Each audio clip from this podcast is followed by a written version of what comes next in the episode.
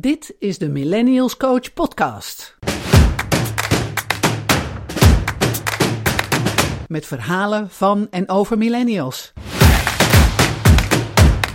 Over hun managers en over de bedrijven waar ze werken. Een podcast over jou.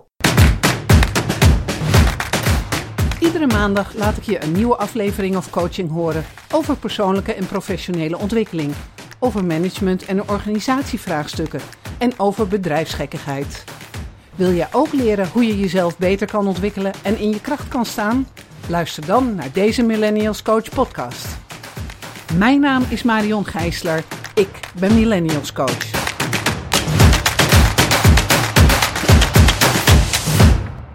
Vandaag een interview met Lianda van der Schilde, millennial, want 30. Lianda heeft twee banen, want zij werkt op het Alkwin College en op de Hogeschool van Amsterdam. In dit interview heb ik het met Lianda over de verschillende leeftijdsgroepen. Uh, de jongeren die zij op het Alkwin College lesgeeft, maar ook de millennials, waar zij er zelf één van is, op de Hogeschool van Amsterdam.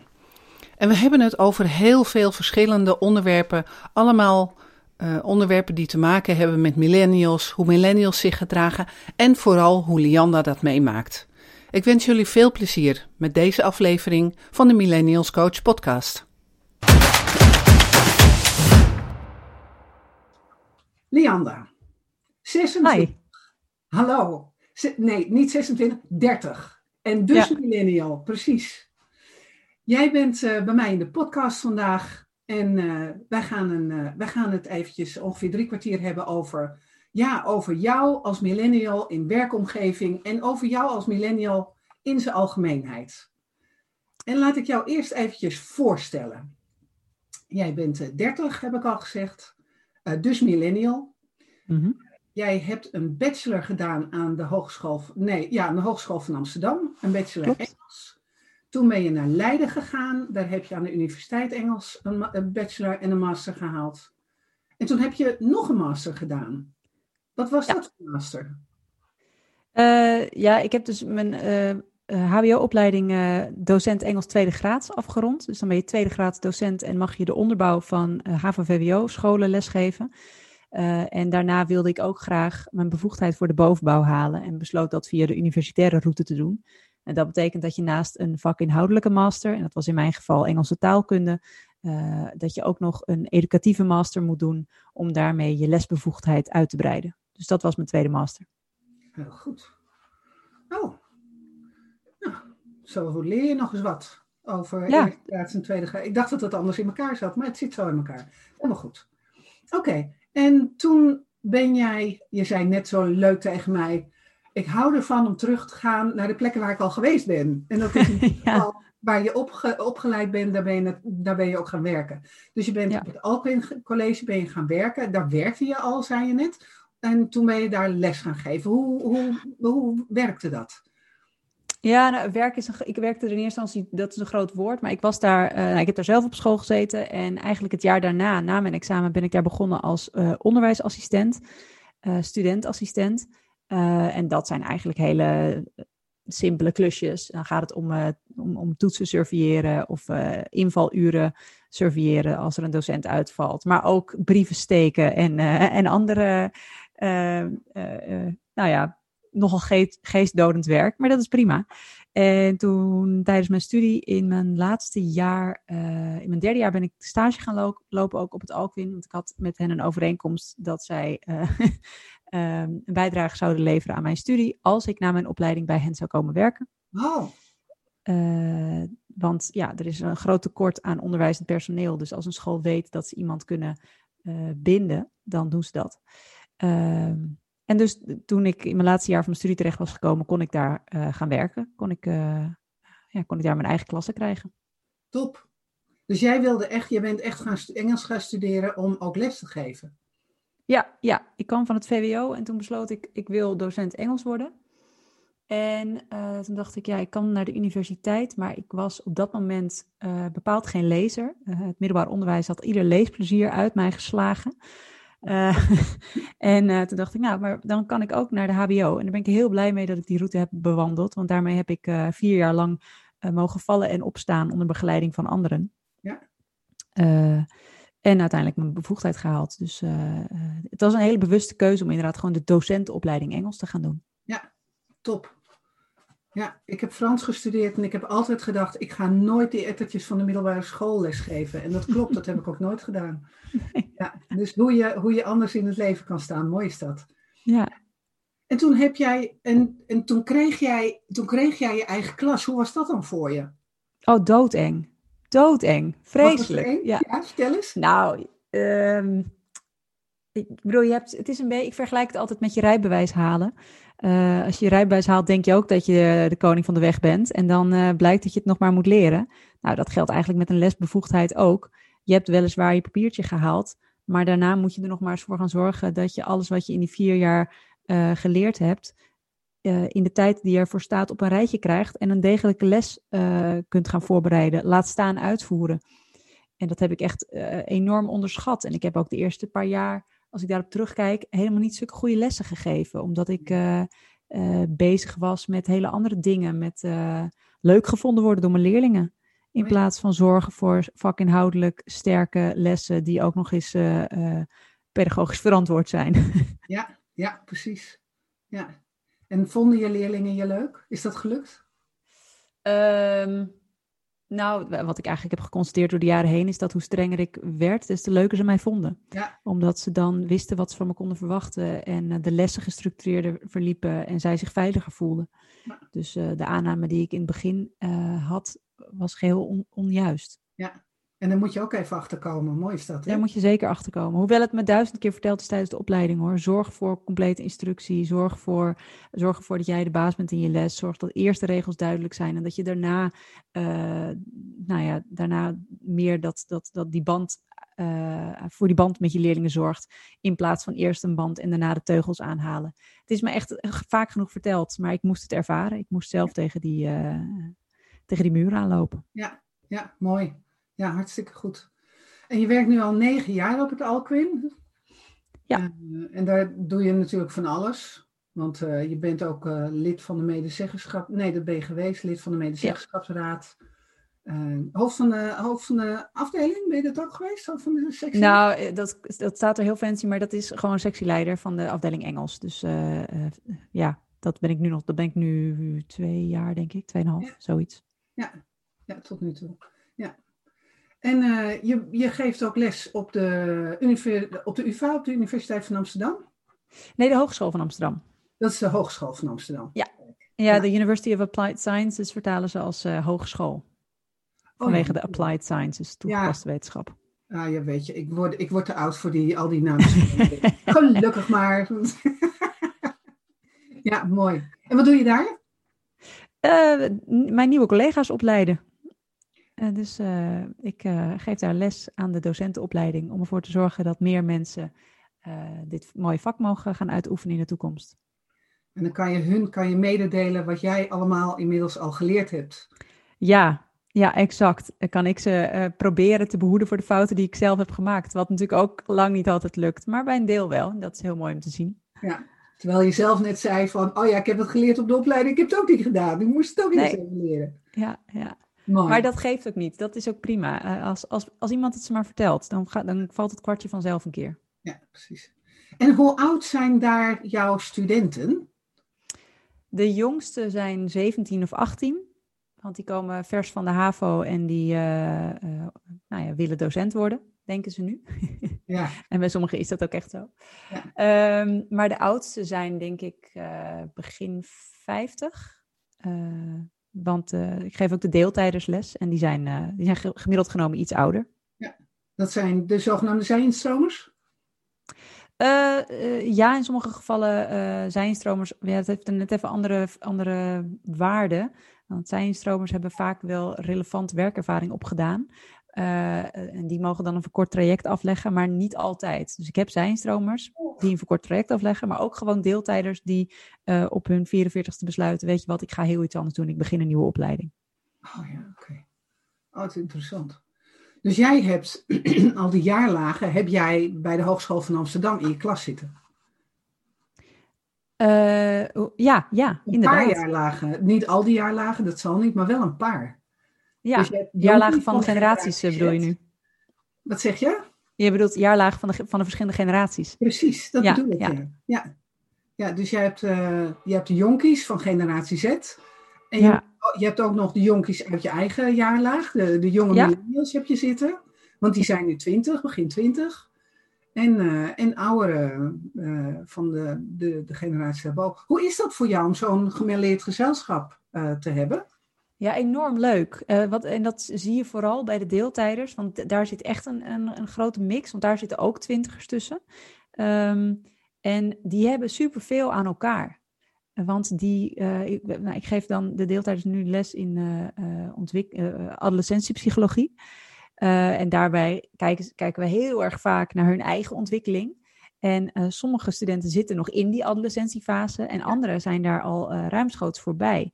Dus die kunnen heel erg veel van elkaar leren en uh, door hun ervaringen met elkaar te delen, wordt voor hen ook duidelijk wat dan de rol van een docent is en, en ja, wat voor invloed ze zelf gaan hebben op leerlingen en adolescenten en studenten. dus ik vind die mix van verschillende generaties bij elkaar enorm waardevol. Want daardoor bereik je iets wat je met één generatie bij elkaar nooit zou kunnen bereiken. Maar Nee, dat is wel de ervaring die, dan, uh, die je dan bij elkaar hebt en, en de, de onervaring die je bij elkaar hebt. Ja. ja. Merk, merk jij ook wat van, van al die, die labels die we op de millennials plakken en op al die andere generaties? Merk je die verschillen als je, als je ze zo bij elkaar in de klas hebt? Uh, niet bewust. Ik denk, ik, ik denk uh, zelden tot nooit, ah, dat is een typisch gevalletje van dit of dat. Um, ze zullen er allicht zijn. Um, ik, ik, denk dat, ik het, dat, dat het voornaamste verschil zit bij de jongeren. Ik denk dat ik bij de oudere generaties het lastiger vind om, um, om bepaalde eigenschappen daaraan toe te kennen. Oh ja. En wat merk je dan bij de jongeren? Uh, aan dingen beginnen en die niet afmaken. Dat vind ik een hele typerende eigenschap voor. Uh, uh, maar ik weet niet of dat een generatieding is of dat dat hoort bij jong zijn. Oké. Okay. En dan denk je, dan, dan heb je het nu over die 16, 17-jarigen of eh, welke leeftijd? Ook nog wel ouder. Uh, ik denk tot en met eind 20 dat ik dat veel zie gebeuren. Oké. Okay. Maar eind 20 vind ik niet echt jong meer, zeg maar. Nee, ja, nee, ja snap ik. Maar in, in, mijn, uh, in het spectrum tussen 17 en 55 is dan onder de 30 een beetje de, de, jonge dat, kant of zo. Dat ben ik met je eens, ja. En jij zegt uh, dingen niet afmaken. Um, wat maken ze niet af? De studie niet of hun taak niet? Of... Uh, ja, een combinatie van, van, van, van uh, die zaken. Ja, uh, en ik herken dat bij mezelf ook wel hoor. Dat als ik iets, iets nieuws aangereikt krijg, dat ik daar dan onmiddellijk de waarde van zie. En denk, oh ja, wat tof, wat, wat gaaf. Hier ga, ik, hier ga ik mee aan de slag. En dan en dan komt het puntje bij paaltje en dan, dan ja, blijken de randvoorwaarden te zijn waar ik geen rekening mee had gehouden. Dat zie ik bij mijn studenten ook. Die uh, denken dan, oh ja, maar dan moet ik dat ook doen. En dan zitten er componenten tussen die ze niet leuk vinden, waar uh, meer aandacht aan naar uit moet gaan dan dat ze zouden willen. En dan, uh, ja, dan, dan haken ze wel eens af. Dan ontvang ik een half product of niks, omdat ze zeggen, ja, maar ik ben maar tot hier gekomen en ik durfde het niet voor de helft in te leveren. Ja, ze hebben gelijk. En wat doe jij daarmee dan? Ja, eh, proberen eh, voor zover als dat gaat. Want op het HBO heb je natuurlijk een heel andere invloed dan uh, op middelbare school. Op middelbare school ben je, al, ben je al gauw als vakdocent ook een soort van mentor tot op zekere hoogte. In het HBO zijn, ja, moeten studenten ook zelfstandiger zijn, maar toch vragen naar het proces. Uh, waar ben je vastgelopen? Wat is je valkuil? Uh, hoe komt het dat je jezelf hierin dwars zit? Heb je hier vaker last van? En dan door met hen te kijken naar het proces en de, de modus die ze hebben aangenomen tijdens het afronden van die taak. Uh, te kijken of ze daarin zichzelf kunnen bijsturen en of hulp kunnen vragen. maar die hulp op het HBO kan ik ze niet bieden. Nee. Ik kan ze alleen helpen met zoeken naar de juiste hulp. Ja, oké. Heb, je het wel, heb je het wel eens met over de consequenties van als ze hun werk niet afmaken? Neem je die stap ook wel eens met ze? Um, nou, nee, eerder andersom. Eerder, ik heb het wel met over de consequenties uh, wat er gebeurt als het goed gaat. Oké. Okay. Oh, dat is ook een aardige, ja. Ja. ja. En word je um, dan meer gemotiveerd? Ja, die indruk heb ik wel. Ja. Ik zag laatst een interessante video over het, uh, iemand noemde het, het, het Super Mario effect. Ja. Uh, waarbij, uh, waarbij blijkt dat mensen, hoe vaker ze positief gestimuleerd worden om een taak te volbrengen, dat uiteindelijk beter doen dan degene die op negatieve wijze worden gestimuleerd. Um, en dacht ik, ja, daar zit wel een kern van waarheid in. Als iemand, als je constant hoort dat, je, dat er negatieve consequenties zullen zijn, dan denk je op een gegeven moment, nou, laat, laat nu maar zitten. Ja, maar ik, ik bedoelde niet, ik zou ook wel eens, volgens mij zei ik wel eens, wel eens. Um, het is misschien wel eens handig om ook te bedenken van dat er negatieve consequenties aan zitten. Zeker, zeker. Dat is, dat is zeker waar. Uh, en en uh, nou, ik, ik ben daarin uh, op bepaalde vlakken wel vrij rechtlijnig. Zoals dat volgens mij ook hoort. te laat inleveren voor een deadline is te laat inleveren. En ik heb studenten van tevoren duidelijk meegegeven bij een bepaalde opdracht. Hier zit een taaleis aan. Uh, voldoe je niet aan die taaleis, dan kan ik, het niet, uh, kan ik het niet nakijken. Zo simpel is het. Dus bepaalde kaders zijn wel heel duidelijk geschetst. Um, maar het, het, is heel lastig om, als het gaat om, uh, om het proces en om de inhoud, om te bedenken of in te schatten in hoeverre jouw negatieve feedback, als ik die wel eens geef, uh, onderdeel uitmaakt van een groter geheel. Want te vaak heb ik mentorleerlingen langs gehad die zeiden ja, en ik hoor van die en die en die en die docent hetzelfde. En daar, heb, daar, daar overleggen we natuurlijk relatief weinig over. Dus dan ben ik liever voorzichtig en hou ik het op het positief, omdat ik weet dat er onder mijn collega's absoluut mensen zijn die, uh, die wel eventjes duidelijk zijn en de consequenties met ze doornemen. En soms denk ik, en nu kan het niet anders, nu moet ik diegene zijn. Maar ik ben daar wel voorzichtig mee, omdat ik te vaak mentorleerlingen spreek die te veel negatieve feedback heb, hebben ontvangen. Ja. ja, want ik merk ook dat uh, dat zou mijn insteek zijn. Ik, uh, ik vind het heel leuk wat jij zegt van, oh ja, als je uh, positief, ehm, als je positief, ehm, gestimuleerd wordt. Ja, precies. Als je positief stimuleert, krijg je positieve uitkomst.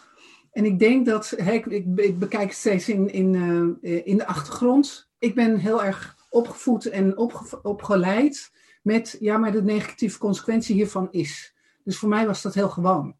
Ja. Dat, uh, ja, en dat, ik denk dat de balans daarin heel goed is. Uh, als je alleen maar uh, gewezen, of niet alleen maar, maar als je hoofdzakelijk gewezen wordt op neg negatieve consequenties, uh, voer je dan een taak uit omdat je intrinsiek gemotiveerd bent om die taak uit te voeren, of omdat je extrinsiek gemotiveerd bent door die consequenties.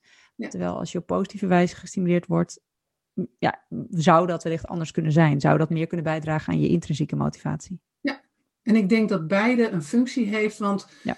um, wat, ik, wat ik merk in mijn gesprekken met millennials, is dat op het moment dat ze dan van de opleiding afkomen, dan zijn ze enorm positief gestimuleerd door hun ouders. Ah, hm. wil je een andere studie doen? Nou, doe maar hoor.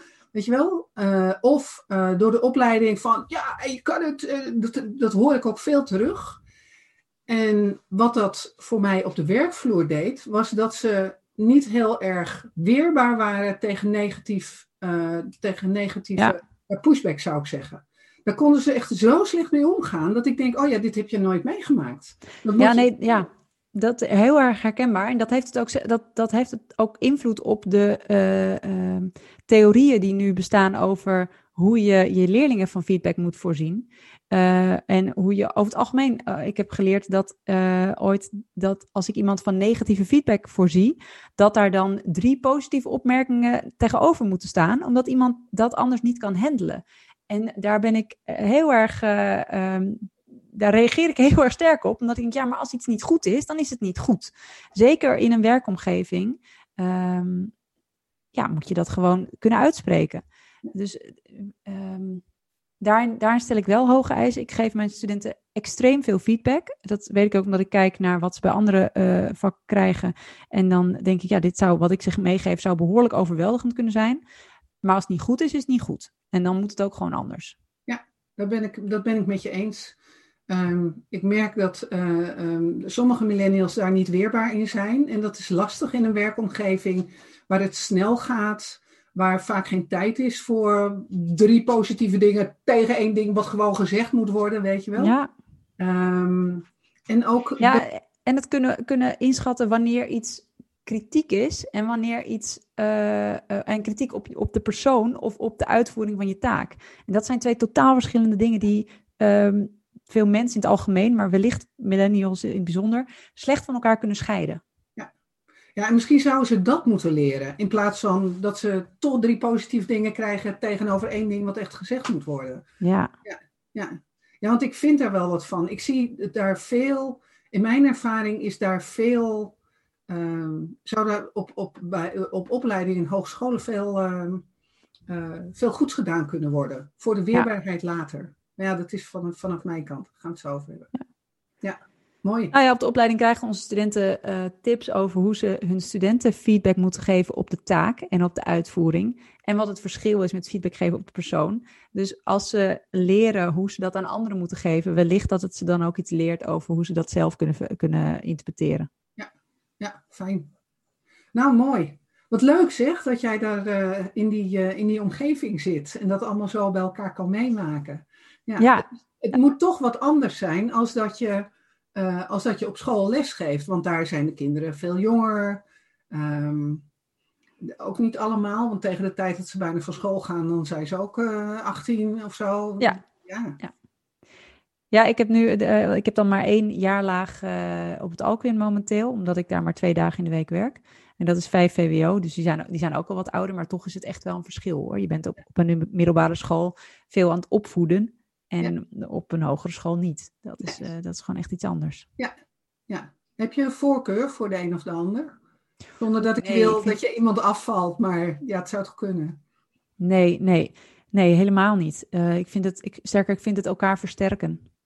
Als ik, uh, ik, ik, de, de, want ik ben op, op, de, op de hogeschool onwijs veel aan het leren zelf ook nog. Um, en ik merk dat wat ik daar leer, dat ik dat in kan zetten in mijn eigen lespraktijk. En dat ik mijn lespraktijk heel goed kan gebruiken bij het onderwijs dat ik verzorg. Omdat mijn studenten het heel waardevol vinden om praktijkvoorbeelden te krijgen. Ook omdat niet al mijn collega's zelf uit het onderwijs komen natuurlijk. Die zijn weliswaar experts op het gebied van de taal of de cultuur. Uh, maar niet iedereen komt uit het onderwijs. Dus dat Ja. is ook wel um, Ja, snap voor de studenten interessant. Ja, mooie job. Ja, prachtig. Ja. En jij bent eh 30, jij bent ook millennial, je hebt al heel veel gedaan. Hoe is het voor jou om, ja, dat is een beetje, je kan een vis niet leren wat water is, maar kan je er iets over zeggen dat jij zelf ook millennial bent in de tegenwoordige tijd? Oeh, ja, dat vind ik lastig. Uh, A, omdat ik niet een, uh, uh, hoe zeg je dat, 100% duidelijke beschrijving voor mezelf zelf heb van wat een millennial is. Ik bedoel, uh, I don't know if that's set in stone, maar ik, uh, ik heb die memo volgens mij nog niet gekregen. um, ik lees veel, als het gaat over millennials, dan gaat het veel over gebrek aan verantwoordelijkheid.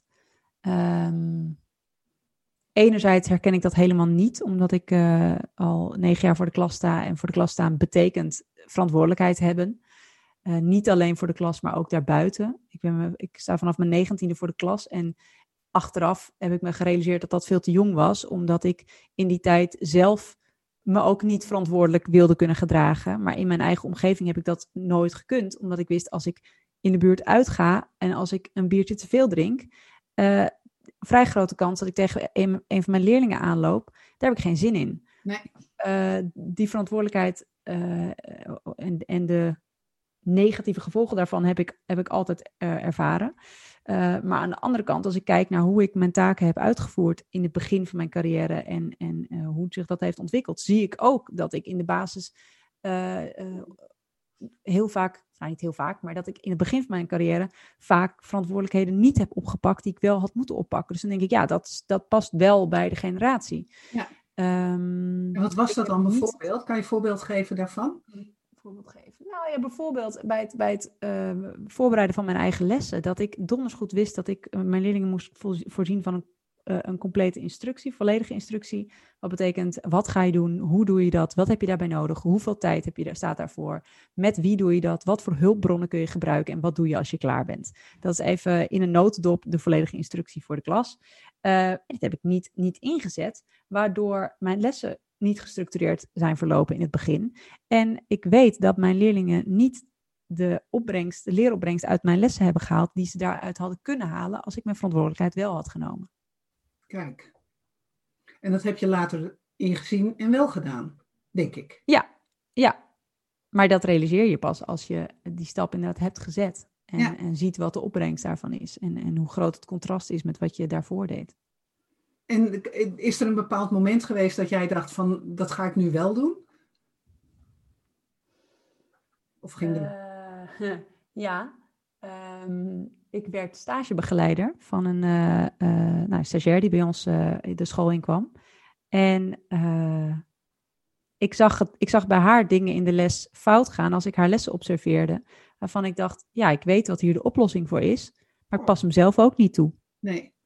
Dus ik, op het moment dat ik iemand anders moest gaan begeleiden, moest ik haar de tools geven om zichzelf op dat vlak te verbeteren. En realiseerde me toen, misschien moet ik daar zelf ook iets mee doen. Mooi is dat. En hoe lang was je toen onderweg in je carrière? Hoe lang stond je toen voor de klas? Uh, nog niet zo heel lang, twee of drie jaar. Oké, toch twee, drie jaar. Ja. ja. Ja, dat is misschien niet zo heel lang, maar dan denk ik van, oh ja, dat heb je toch twee, drie jaar zo gedaan. En toen ineens niet, ja, schitterend. Wat leuk. En um, dus op een gegeven moment komt er zo'n zo soort moment in de leeftijd en in de tijd en in de ervaring dat je dat dan, dat je zo'n zo, zo beslissing neemt. Mooi vind ik dat. Een mooie gedachte. Ja. ja, als ik het over kon doen, zou ik, het veel, zou ik veel eerder die knop omzetten. Maar goed, dat hebben we natuurlijk allemaal, dat soort momenten. Ja, achteraf, achteraf weet je het ja. beter. Ja, Jij bent uh, onderdeel, weet ik, van een, uh, van een enorm team van, uh, van leraren die op het Alphen College lesgeven. Mm -hmm. Jij bent, hoe verhoud jij je tot de leeftijd? Jij bent vast niet de jongste. Nee. Nee, nee. nee. Waar, waar zit je ongeveer, zeg maar? Kan je daar iets van zeggen? Oeh, dat is een lastige vraag. Ik denk, maar daar heb ik geen bewijs voor. Ik denk dat de gemiddelde leeftijd de afgelopen jaren omlaag is gegaan. Omdat er veel jonge collega's zijn aangenomen en uh, een aantal ouderen met pensioen zijn gegaan. Um, dat is sowieso wat eraan zit te komen. Ik, heb, ik weet even geen exacte getallen, maar ik, ik geloof dat een groot deel van het onderwijzend personeel in de komende tien jaar met pensioen gaat. Dus dat dat ook weer bijdraagt aan het, aan het lerarentekort. Um, dus ik denk, ik denk dat zo'n, nou, 10 tot 20 procent, nee, 10, 10 tot 15 procent even oud of jonger is dan ik. En de rest zit denk ik daarboven. Oké, okay. dus dat zou zeggen dat binnen jullie organisatie 10 tot 15 procent millennial is, als we het even kort door de bocht willen zeggen. Ja, ja iets meer, want millennial, dat loopt tot en met. De oudste millennials zijn nu 35, sorry? De ja. oudste millennials zijn 35 op dit moment. Ja, ja, nou daar, ja met, met, tot en met 35 zit je denk ik op 20 tot 25 procent. Oké, okay. ja. Ja, je moet altijd even kijken, aan de randjes loopt het een beetje over. Maar ja. als je het volgens de jaren volhoudt, dan zeg je 20 tot 35. Oké, okay, dus 20 tot 25 procent. En de rest is ouder. Ja. ja. En hoe gaat, um, merk jij daar iets van, dat het driekwart ouder is dan jij of dan jullie? In het begin wel toen ik net startte, heb ik dat uh, ook wel als intimiderend ervaren. Dacht ik, jee, maar allemaal al die mensen hier die allemaal veel meer ervaring hebben dan ik. En wat, wat kom ik hier dan vertellen? Die uh, spuit elf, uh, geeft ook water. Wat, wat, heb ik hier nou bij te dragen? Aan bij te dragen. Um, maar dat kwam ook voornamelijk. Nou, niet, nee, dat is niet eerlijk. Maar er was een aantal collega's dat dat ook lastig vond dat ik er was. Ik was oud-leerling en ze hadden mij in de klas gehad. En er waren slechts twee of drie collega's hoor, want het merendeel uh, nou ja, was daar heel relaxed onder. Maar ik denk dat er twee of drie collega's waren die dat lastig vonden. En ja, dat merk je bij hen ook. Dus dan ga je daar zelf ook, sta je daar zelf ook anders in. Uh, maar al na een jaar of twee of drie uh, was dat gevoel wel verdwenen.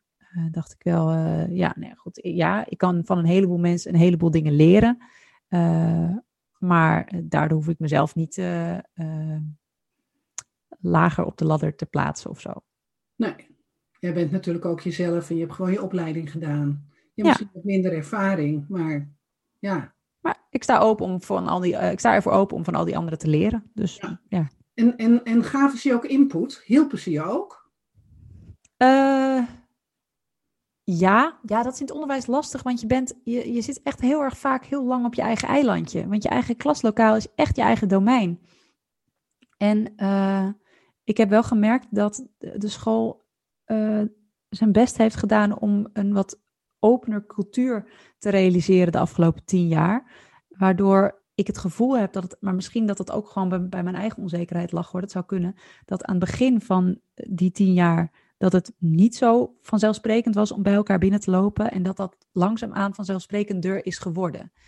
Um, en vanaf het moment dat dat vanzelfsprekender werd en uh, er verschillende werkgroepen ontstonden en uh, ik op onderdeel uit ging maken van andere teams, vanaf dat moment ben ik ook inderdaad veel meer uh, bij anderen gaan halen. Oké, en heeft jou dat geholpen? Absoluut, absoluut. Ja. De ervaring van, van de oudere collega's. Ja. het was inderdaad, dat leverde dat op wat je wilde. Ja, en soms ook, soms, uh, soms ook van hun fouten kunnen leren. Uh, in mentorgesprekken met leerlingen uh, is mij altijd verteld dat ik en geleerd dat ik leerlingen het gesprek moet laten voeren en dat zij de conclusies moeten trekken. En er was een conflict ontstaan tussen twee leerlingen uit twee mentorgroepen die weer werden gepest door leerlingen uit een andere groep. Dus ik had alle mentoren bij elkaar geroepen en de twee leerlingen waar het om ging. En ik hoor mijn collega alle conclusies trekken en alle beslissingen nemen. En toen dacht ik, oh ja, nee, dat, zo moet het niet. Uh, dus, dus soms van andermans fouten, maar heel vaak gelukkig ook van dingen die bij anderen goed gingen. Ja. En uh, denk je dat je oudere collega's ook van jou geleerd hebben? Uh, in het begin zeker niet, nee hoor. Nee, Oké, maar je bent nu inmiddels negen jaar bezig en dat is toch een behoorlijke ja. tijd. Ja, ik denk dat ik nu ook zeker wel wat te vertellen heb en dat ik dat ik een bijdrage te leveren heb. Dus ik, ik, denk, ik denk dat mensen nu ook wel dingen van mij leren. Maar in welke mate dat zo is, weet ik niet. Ja. En, en vanuit jouw perspectief, hè, jij bent uh, van, de, van de nieuwe lichting, zal ik maar zeggen. Uh, dat is natuurlijk altijd een glijdende schaal, maar het is wel fijn om een beetje te generaliseren. Um, zie jij dingen in het systeem om je heen waarvan jij denkt van, oh, dat zou echt anders moeten, dat kan beter. Inmiddels weet ik daar een beetje van het klappen van de zweep. Dit zouden de veranderingen zijn die ik zou willen voorstellen. Nou, um, ja, ik weet niet. Ik denk dat dat een. Uh, um, dat dat niet per se schoolgebonden is, maar dat er in het onderwijs. Er bestaat een enorme drang tot vernieuwen. En dat is de wat oudere generatie die heel graag wil vernieuwen. Uh, er is ook uh, een heel leuke sketch van Arjen Lubach die zegt: Ik heb een tip voor de, voor de volgende staatssecretaris van Onderwijs. Niet vernieuwen, het nieuwe vernieuwen. Um, en wat ik heel grappig vind om te merken, is dat bij mij op school dat, dat de jongere generatie achter de kar gaat hangen en zegt: Ho, ho, wacht eventjes. Op, op basis van welk bewijs gaan we eigenlijk deze verandering inzetten? En ik denk niet dat dat schoolgebonden is. Ik denk dat dat, dat, dat, dat overal wel een beetje zo gaat. Dat, dat, dat in het onderwijs men heel erg op zoek is naar, naar allerlei mogelijkheden om het onderwijs te vernieuwen. Niet in de laatste plaats omdat er een dreigend docententekort aan zit te komen. En dat, uh, dat jongere generatie uh, denkt, ja, dat is allemaal prima, maar dit heeft heel erg gevolgen voor onze lange termijn. Dus laten we eventjes met elkaar rustig, rustig overwegen wat de opties zijn. Uh, en kijken wat voor bewijs we hebben voor uh, deze, nieuwe, deze nieuwe route, deze nieuwe aanpak. Oké. Dus je hebt wel degelijk ideeën over veranderingen. Maar ja. die, is, die heeft een andere richting als waar we normaal niet over nadenken. Ja, ja. ja. nou wat, wat ik ook heel erg grappig vind om te horen, is dat ik veel van mijn leidinggevenden de afgelopen jaren heb horen zeggen: de wereld verandert om ons heen en nog nooit is de wereld zo snel veranderd als nu. Of heeft de wereld zo snel zoveel verandering doorgemaakt? En ik, ja, dat is helemaal niet waar. Dat is helemaal niet waar. Dat lijkt zo vanaf jouw perspectief. Ja. Omdat dat wordt gezegd door iemand die uh, eh, 60 plus is en voor wie die veranderingen heel snel lijken te gaan. Maar voor iemand die nu 13 of 14 is, gaan die veranderingen helemaal niet snel. Dus dat is een hele, hele interessante opvatting die ik in het onderwijs ook veel terug zie komen. En die ook echt uh, door verschillende generaties uh, anders wordt opgepakt. Ja, dat is een heel mooi punt wat je maakt. Ik kan me dat zo voorstellen, want jouw generatie is heel erg digitaal opgevoed. En mm -hmm. had de, de, de, hele tijd toegang tot al die technologische ontwikkelingen. En mijn generatie natuurlijk helemaal niet. En boven mij al helemaal niet. Dus die, uh, dat die daar moeite mee hebben, ja, dat begrijp ik wel.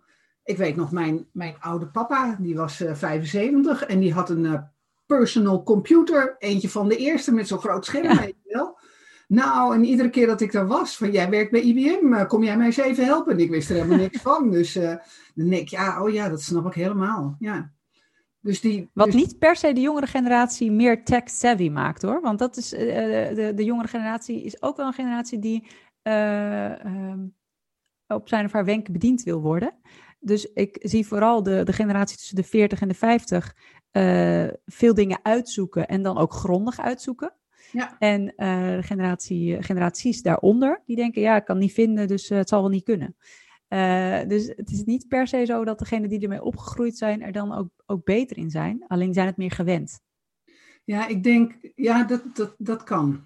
Maar ik zie wel dat de jongere generatie het, het sneller uitvist en oplost. En de generatie waar jij het over hebt, 40, 50, die moeten er echt induiken. En dan komt het ook voor elkaar. Maar er moet echt werk, werk verricht worden dan, zeg maar. Maar die hebben daar meer uh, discipline denk, voor, denk ik, om dat uh, aan, te, aan te pakken. Ja, ik hoor jou steeds over discipline en verantwoordelijkheid. Dat is grappig. Ja, dat is iets wat ik nog niet echt op de radar had. Want ik, ik kom het geloof ik niet zo heel erg tegen in, in waar, ik, waar ik opereer op dit moment. Hm. Dat, uh, dat is wel grappig. Ja. Moet nog eens eventjes, daar moet ik eens even meer over vinden. En meer over vragen. Mensen zoals jij. Ja. Hey, en um, uh, nou, die, eh, sorry dat ik je onderbreek. In die, in die verantwoordelijkheid zit denk ik ook wel een generatie. Ik, ik heb hier geen bewijs voor. Dit is echt puur uh, mijn eigen perspectief hierop. Uh, maar ik denk ook de huidige generatie van twintigers en begin dertigers heeft in vergelijking met generaties daarvoor minder verantwoordelijkheid hoeven dragen. Bijvoorbeeld ook in, in verenigingsverband. Het is tegenwoordig helemaal niet meer zo heel erg vanzelfsprekend dat je vrijwilligerstaken uitvoert. Uh, sterker, als je coach wordt bij een voetbalvereniging, dan krijg je daar gewoon voor betaald. Terwijl ik denk dat generaties voor ons dat veel meer vanuit een soort nou, intrinsiek verantwoordelijkheidsgevoel hebben gedaan en, en maatschappelijke plicht. En daardoor ook weer meer verantwoordelijkheid uh, aan hebben gekund. Denk je dat daarom ook die maatschappelijke dienstplicht is ingevoerd? Dat zou daarmee te maken kunnen hebben. Ja, want dat, daar is, het, is, het er is dat, staat dat al uh, nou ja, of het is het plan, of het uh, ik, ik, weet het niet, want het gaat over kinderen die niet met mijn kinderen leven. Nee, nee, nee. Volgens mij is het nog niet. Het, er wordt over gesproken, maar volgens mij is het nog niet definitief. Maar uh, ja, dat lijkt mij uh, heel mooi. Alleen het, het jammer is dan dat het ook weer een extrinsieke motivatie is, namelijk het moet, omdat de regering het zegt. Ja. In plaats van ik doe het omdat ik het belangrijk vind voor mijn omgeving. Nou ja, goed, de, de, de, de millennials worden bestempeld als lui. En dat heeft hier misschien wel mee te maken dat ze niet doorzetten, niet afmaken, um, gauw verveeld zijn, uh, snel iets anders willen. Dat zijn allemaal hm. trekjes. En dan denk ik ook van, oh ja, van, van waaruit ik zit, uh, denk ik ook van dat kan heel anders. Het ligt volgens mij ook heel ergens anders. Uh, en de mensen die ik spreek op dit moment, die, um, ja, die geven ook wel die geven ook wel steeds andere redenen aan. Maar jij ziet het als een soort trend. Dat vind ik wel, dat vind ik wel bijzonder. Ik zal, er eens, uh, ik zal daar eens op letten. Ja, ik heb er ook niet enorm veel verstand van hoor. Maar... Nou ja, jij zit er meer dan in en je maakt het mee. Dus uh, wat dat er gaat, ja. verstand, uh, denk ik dan maar. Ja. Ik zeg ook wel eens, en ook daarvoor heb ik geen enkel bewijs, maar het zou ook nog kunnen dat we te ver van een oorlog afzitten. Uh, we hebben natuurlijk in de, in de geschiedenis met enige regelmaat een oorlog meegemaakt. En wat je ziet na een oorlog is dat een samenleving daarna dichter bij elkaar tot elkaar komt. Uh, en omdat we er nu zo ver vanaf zitten, staat, staat de samenleving ons toe om allemaal op ons eigen eilandje te functioneren. En weinig oog te hebben voor een ander. Uitzondering daar gelaten natuurlijk, dat is niet, niet voor iedereen waar. wellicht dat, dat corona daar wel weer een hele andere ja, draai aan kan geven. ja. ja. Ja. En ik denk eerlijk gezegd, lang leven de vrede. Dan zoeken we maar andere manieren van communiceren. Dat is zeker waar. Voor mij, ja. Ja, ja nee, dat ben ik met je eens. Ik, ik, was ook geen oproep tot oorlog. nee, maar het was wel grappig. Ik denk, oh ja, het levert mij, het levert mij werk op, want er moet gecommuniceerd worden. Dat is ook ja. Ja, ja, ja. ja. Um, Wat ik me nog even afvraag is, uh, jij zit in de 20%, 25% bij jou uh, in de organisatie van millennials. Um, merk je dat bij de millennials onderling er um, een soort van verbinding is? En um, dan automatisch komt er de vraag erachteraan, zit dat bij die hoge, hogere leeftijden ook? En is er een gat tussen? Hoe zit die samenhang? Hmm, dat is een interessante vraag. Er is wel, uh, er is wel een, een clubje uh, jonge collega's, uh, wat, wat ook als clubje gezien wordt. En, en binnen dat clubje is inderdaad niemand ouder dan 40. maar het is nou niet zo dat wij de deur bij elkaar platlopen of zo. Um, en ik weet dat er bij de oudere garde, degene die nu allemaal eigenlijk net bij, met pensioen zijn gegaan, dat daar wel eenzelfde soort, um, ja, hoe zeg je dat? Groepsgevoel bij was ontstaan. Maar ook daartussen vinden mensen elkaar wel. Alleen is dat iets minder zichtbaar en misschien is de, de, de groepsgrootte dan iets minder groot, iets, iets, iets anders. Dat, uh, dat weet ik niet goed. Ik heb daar niet, niet heel erg goed zicht op. Nee. nee ik weet dat, uh, dat bij IBM heb ik het wel meegemaakt. Daar was een, uh, een club jongeren en die werd ook geleid door, door zo'n door zo millennial. En wij werden er als oudere garde werden we uitgenodigd. Deden we pubquizzen en zo. En dat was zo rete leuk. Um, en dan denk ik ook, dat was... Ik denk dat dat niet zo geweest was als er niet een gevoel van van afgescheidenheid was geweest. Dus ik denk ook van, goh, zou dat, uh, zou dat alleen daar zijn geweest of is het elders in andere, andere organisaties is dat ook? Ja. Nou ja. Nee, ik denk, het, ik denk dat dat. Uh, het is trouwens niet helemaal waar wat ik zei dat iedereen jonger is dan 40. Want we hebben er ook een uh, bijna 60er bij zitten. Dus het is, het is helemaal niet waar. um, ik, en, ik, en de initiatieven die er ontstaan om iets leuks te doen met elkaar te ondernemen, komen eigenlijk vanuit alle hoeken. Dus de ene keer bij de ene generatie vandaan en de andere keer bij de. Dus er is niet echt een lijn, denk ik, in, in te ontdekken. Hm. Althans, ik heb hem nog niet ontdekt. Nee, nee. Misschien na vandaag. Wie weet, ja. Misschien dat ik er nu uh, extra gevoelig voor ben. Ja, met al die vragen ga je misschien anders kijken, dat weet ik niet. Ja, ja. nou, superleuk alleen maar. Ja, ja, ja. Ik ben een, be een, beetje door mijn vragen aan jou heen. Wat, wat heb ik jou nog niet gevraagd? Wat zou ik je dan nog moeten vragen? Of wat zou je nog willen vertellen? Mm, nou, de, uh, ik heb nog wel. Ja, uh, uh, je hebt eerder hebben we het gehad over het aantal millennials dat een burn-out krijgt. ja, dat vind ik, ik. Ik weet daar ook niet per se heel veel van, maar dat vind ik wel een rete interessant onderwerp om het ook met jou over te hebben. Um, heb, jij, heb jij daar zicht op ideeën over waar dat, waar dat vandaan komt? Ik heb mij enorm afgevraagd. Waar, ik had echt zoiets toen ik dat hoorde. Hoe dan? Je bent jong, je hebt hersens, je hebt welvaart, je hebt liefhebbende ouders. Hoe kom jij aan een ja. burn-out? Het heeft mij echt heel lang, echt flabbergasted uh, verbaasd. Uh, dat is dubbelop, geloof ik, maar dat geeft niet. Um, toen heb ik uh, in die omgeving waar ik toen werkte, dat was in Groningen, toen uh, coachte ik een millennials, een team van millennials managers. En dit was een van hun medewerkers, het was een medewerker. En die heb ik gewoon ondervraagd. En um, ja, die zat met een burn-out thuis. En uh, ik zeg, ja, maar hoe dan? Ja, nou, ik weet niet wat ik wil. Dat kwam niet weer. Dat komt heel vaak naar boven. Ik weet niet wat ik mhm. wil. Ik zeg, ja, nou, en toen bleek ze twee studies gedaan te hebben. Toen zeg ik, nou, een van die studies vind je toch vast wel leuk? Ja, ja, dat was wel zo.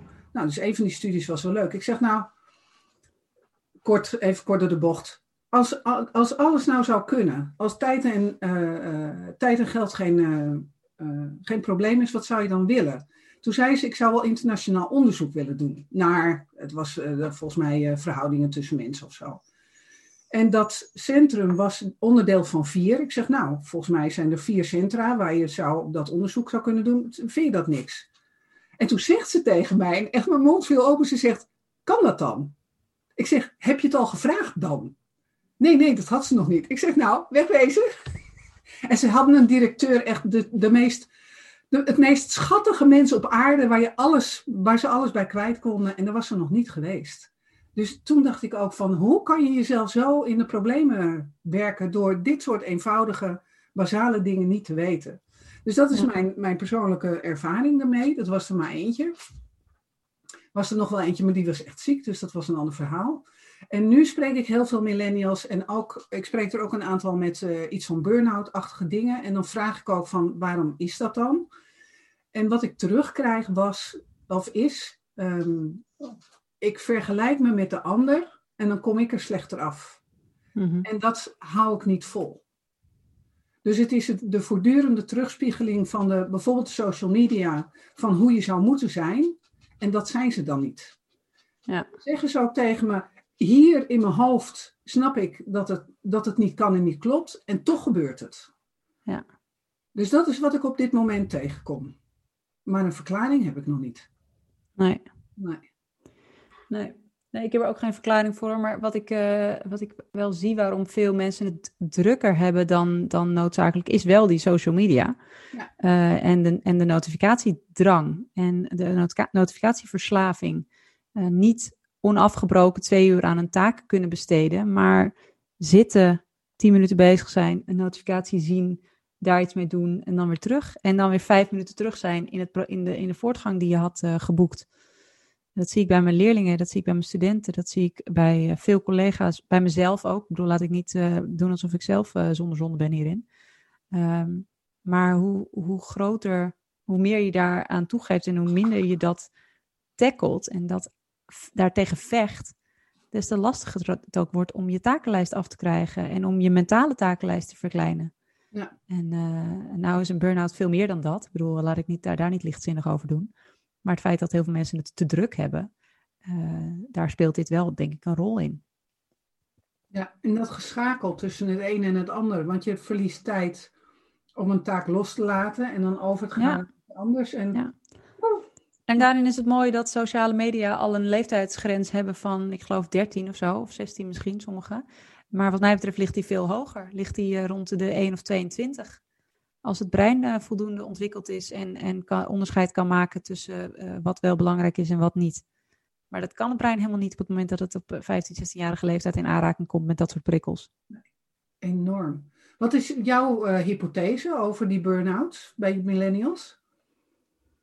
Ja, dat is een combinatie van een hele. Eh, volgens mij is het een combinatie van een heleboel dingen. Van wat ik zojuist noemde, van inderdaad dat die vergelijkingsdrang. Uh, het idee hebben dat ze, uh, dat ze een veel grotere impact moeten maken op de wereld dan dat ze op dat moment doen. Um, persoonlijk leed. Um, misschien ook weinig sturing krijgen. Uh, en dat, dat valt in het onderwijs gelukkig mee, omdat je heel vaak meeloopt met collega's op het moment dat je aan het werk gaat. Maar ik kan me voorstellen, dat ik weet niet of dat zo is, dat in andere beroepsgroepen je al veel gauwer gewoon in het diepe uh, gegooid wordt. En er wordt gezegd, oké, okay, jij, doet dit nu, jij bent dit nu, nou ga, ga het dan maar doen. Ja. En uh, als je dan jezelf dingen aanleert die, niet, die net niet volgens procedure zijn, en je blijft dat je hele werkende leven uitvoeren wetende dat je net niet aan de norm voldoet. Of je weet niet of je aan de norm voldoet, dat misschien wel doet, maar daar geen weet van hebt. Dan levert dat enorm veel druk op. Ja. Um, terwijl, en dat, dat is misschien ook gevolg van de uh, samenleving waar we in zitten. We volgens mij, maar dat weet ik niet, vroeger veel meer tijd maakten voor elkaar. En ook tijd maakten voor het inwerken van een nieuwe collega. Maar dat kun jij meer over zeggen misschien, of je daar verschil in ziet. Nou, ik denk dat ik daar een slechte in ben. Ik heb niet in het onderwijs gewerkt en ik kwam bij IBM en toen was het, oh, wat fijn dat je er bent. Oh, ja, een leeg bureau. Oh, daar staat er wel eentje. Oh, dan moet je ook een telefoon hebben. Nou, hier is een telefoon. Veel plezier. Dus ik werd niet, ik werd niet, nee. ik werd opgeleid. Ik werd niet ingewerkt. Ja ja. ja. Dus ik, ben, ik heb, ben daar slecht in. En ik, ben, ik heb daar 30 jaar rondgelopen en dat heeft me tot een heel zelfstandig uh, opererend mens gemaakt, zoals iedereen daar. En dat heeft me ook geen windeieren gelegd, maar uh, qua inwerken heb ik daar geen, uh, heb ik geen goed voorbeeld nee. voor je. Nee. Nee. Ja, tegenwoordig heeft ook iedereen anxiety, social anxiety en ik weet niet wat. En dat is voor een heel groot deel waar, maar voor een heel groot deel ook niet. Nee. um, van, uh, dit is een gevaarlijke uitspraak, maar ik, ik heb ergens ooit een keer gelezen dat mentale aandoeningen, psychische aandoeningen, de enige aandoeningen zijn waarvoor geldt dat als je er meer voorlichting over geeft, het aantal mensen dat daar last van heeft toeneemt. In tegenstelling tot bijvoorbeeld SOA's. Oh, echt waar? Uh, ik weet niet of dat, uh, kan ik mij herinneren, maar of dat daarna bevestigd of ontkracht is, weet ik niet. Dat is een um, effect. Ja. ja. Als ik nu ook kijk naar het aantal, aantal leerlingen dat ik heb, dat zegt dat ze anxiety hebben. Um, dan is dat enorm toegenomen ten opzichte van de laatste jaren. En dan is, ja. het, is het eigenlijk, als ik kijk naar waar, waar, ze dan precies last van hebben, is het faalangst. Um, angst om beoordeeld te worden, angst om, ja. om fouten te maken. Ja, als je constant angst hebt om fouten te maken, dan is het leven best een uitdaging. Ja. Terwijl als je en dat is niet iets waar ze voor kiezen. Ik bedoel, dat komt ergens vandaan. Dus het is, de, waar, waar komt dan die, die, die angst om te falen vandaan? Waar, waar, waar in de opvoeding... Het is natuurlijk de aanspraak dat ze echt uh, heel goed moeten presteren. Komt ook bij de ouders vandaan, hè? die vaak ja. willen dat hun kinderen hoger op school ja. komen dan dat ze, daar waar ze eigenlijk horen. Uh, misschien op opleidingen. Ik zie cv's heel erg uh, actief gevuld, weet je wel. Ja. van ik moet allerlei dingen op mijn cv zetten, terwijl ik nog niet eens één draad gewerkt heb.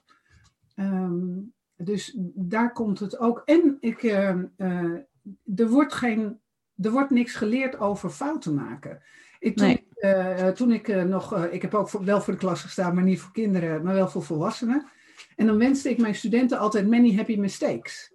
Hm. Want daar leer je van. Ja. Je leert niet van alles goed doen. Je leert van het niet goed doen en denken, oh, dit is niet goed. Maar de fout, ja. de fout is niet erg, dat is niet strafbaar. Nee. Je krijgt alleen een lager cijfer en het lagere cijfer werkt wel door op je rapport. Dat is natuurlijk wel zo. Alleen ja. een fout maken is niet erg. Nee. En daar worden ze niet weerbaar in gemaakt, denk ik. Nee, nee dat, dat herken ik wel. Ik heb ook op, op het HBO nu studenten die zeggen: Mag ik je mailen? Want ik durf een vraag niet in de les te stellen. Oh ja, ja, mooi hè? Ook weer die sociale druk, toch? Ja. Ja. ja. Wat zullen ze wel niet van me denken? Precies, ja ja. En uh, ja, daar, daar, daar zijn ze natuurlijk zelf niet verantwoordelijk voor, maar ze hebben er wel last van. Ja, ja ze en, hebben er uh, zeker last van. Ja. En dat en is enorm lastig. Ja, zo is het. Ja. En zo kunnen we nog een uur vullen, Lianda. Uren, uren, uren. Ja. ja. Misschien moeten we dat een andere keer doen, maar uh, onze tijd zit erop. Ja. En ik wil je enorm bedanken, want ik vond het echt verschrikkelijk leuk gesprek. Ik heb ook weer heel veel van jou geleerd, dus dat neem ik ook zeer beslist mee in volgende afleveringen. Ik heb weer meer vragen om te stellen aan de volgende gasten. Dus uh, heel leuk dank daarvoor. Ja, jij ook. Ik vond het heel leuk. Helemaal top. Tot ziens. Dankjewel. Jo.